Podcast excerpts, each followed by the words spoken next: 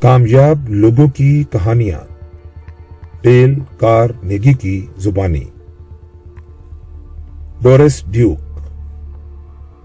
اس کے والد نے دو کروڑ پاؤنڈ کمائے، مگر وہ اسے ایک معمولی بات سمجھتا تھا۔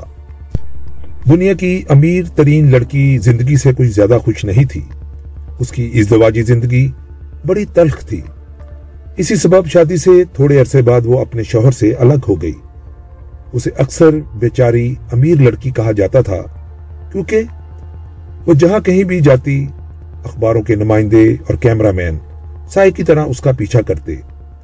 جب کبھی اس نے بازار میں کوئی چیز خریدنے کے لیے جانا ہوتا، اس کے ہمراہ اس کا حفاظتی دستہ بھی ہوتا۔ اس کی بہت ساری جاگیریں تھیں۔ چار امریکہ میں اور ایک فرنچ رویرا کے کنارے پر۔ نیو جرسی میں پانچ ہزار ایکڑ زمین پر مشتمل اس کا فارم خوبصورتی کے لحاظ سے امریکہ کے تمام فارموں سے سبقت لے گیا تھا۔ اس کے باوجود، اپنی شادی سے ایک ہفتہ پہلے جب وہ پام بیچ پر نہا رہی تھی، تو اس نے تین سال پرانا نہانے والا لباس پہن رکھا تھا۔ اتنی ساری دولت کے باوجود اس نے اپنی شادی کی رسم ایک چھوٹے سے مکان میں آگ کے الاؤ کے سامنے نہایت سادہ انداز میں ادا کی۔ ڈورس ڈیوک اتنی بڑی جائیداد کی مالک کس طرح بن گئی؟ یہ سب دولت دھوئیں سے بنی، سگریٹ کے دھوئیں سے۔ بورس ڈیو کے لکھ پتی ہونے کی داستان خانہ جنگی کے اختتام سے شروع ہوتی ہے۔ جنوبی امریکہ کے لیے وہ بڑے تلخ دن تھے۔ فوجوں نے کھیت ویران کر دیے تھے۔ لوگ بے حد تکلیف میں تھے۔ اور کافی اور چائے کے بدلے اخروٹ، کپاس کے بیج اور رس بری کے پتے ابال کر ان کا پانی پیتے۔ ڈورس ڈیوک کا دادا، واشنگٹن ڈیوک۔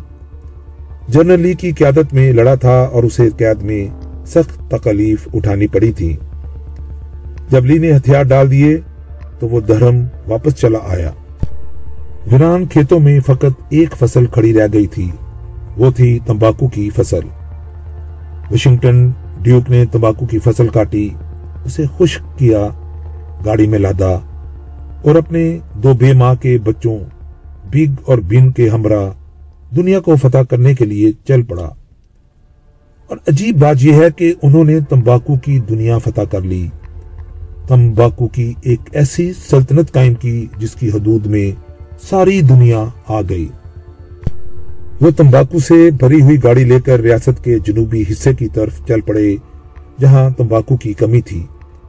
وہاں انہوں نے تمباکو کے بدلے لوگوں سے گوشت اور کپاس لی۔ رات کے وقت انہوں نے سڑک کے کنارے ڈیرا ڈال لیا۔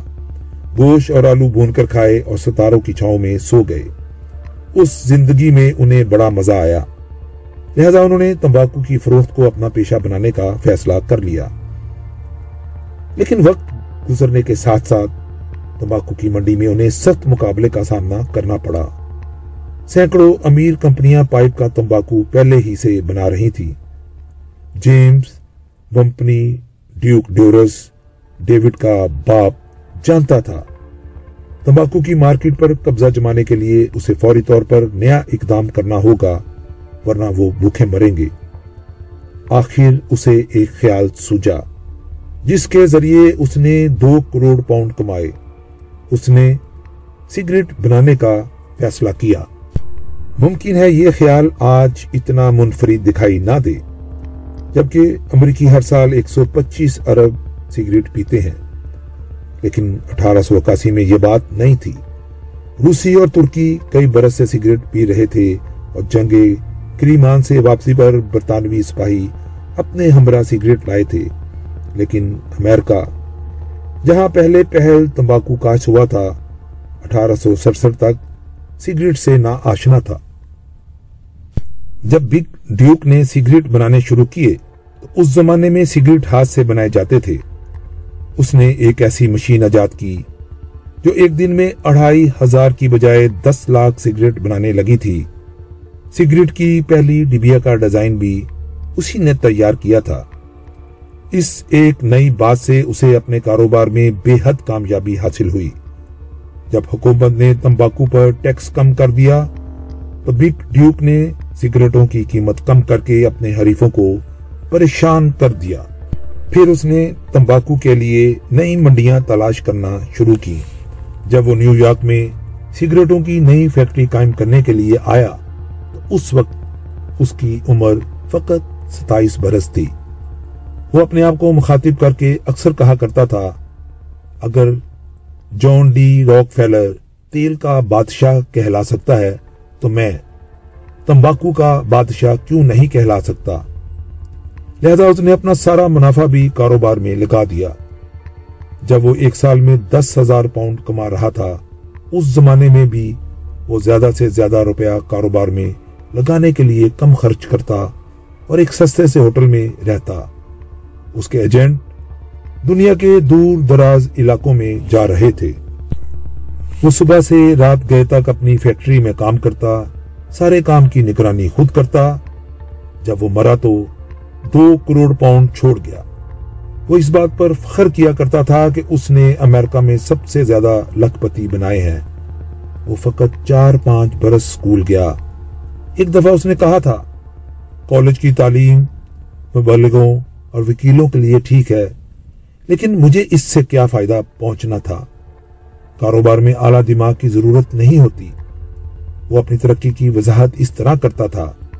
میں کاروبار میں اس لیے کامیاب نہیں ہوا کہ دوسروں کی نسبت مجھ میں کاروباری صلاحیت زیادہ ہے، بلکہ میں نے فقط زیادہ محنت کی ہے۔ میں نے اپنے سے زیادہ صلاحیتوں کے مالک لوگوں کو کاروبار میں ناکام ہوتے دیکھا ہے۔ بات صرف اتنی ہے کہ ان میں قوت ارادی نہیں ہوتی۔ یہ عجیب بات ہے کہ یہ شخص جسے تعلیم کی ضرورت نہ تھی، اس نے ایک یونیورسٹی کے قیام کے لیے آٹھ لاکھ پاؤنڈ دیے۔ اس یونیورسٹی کا نام ڈیوک یونیورسٹی ہے اور وہ درہم میں ہے۔ اس کے ٹرسٹ کے اراکین میں ڈورس ڈیوک بھی شامل تھی۔ بک ڈیوڈ کو شہرت سے نفرت تھی۔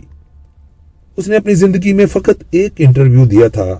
اس انٹرویو میں ایک رپورٹر نے اس سے پوچھا، مسٹر ڈیوک، کیا اتنی دولت آپ کے لیے اطمینان قلب کا باعث ہے؟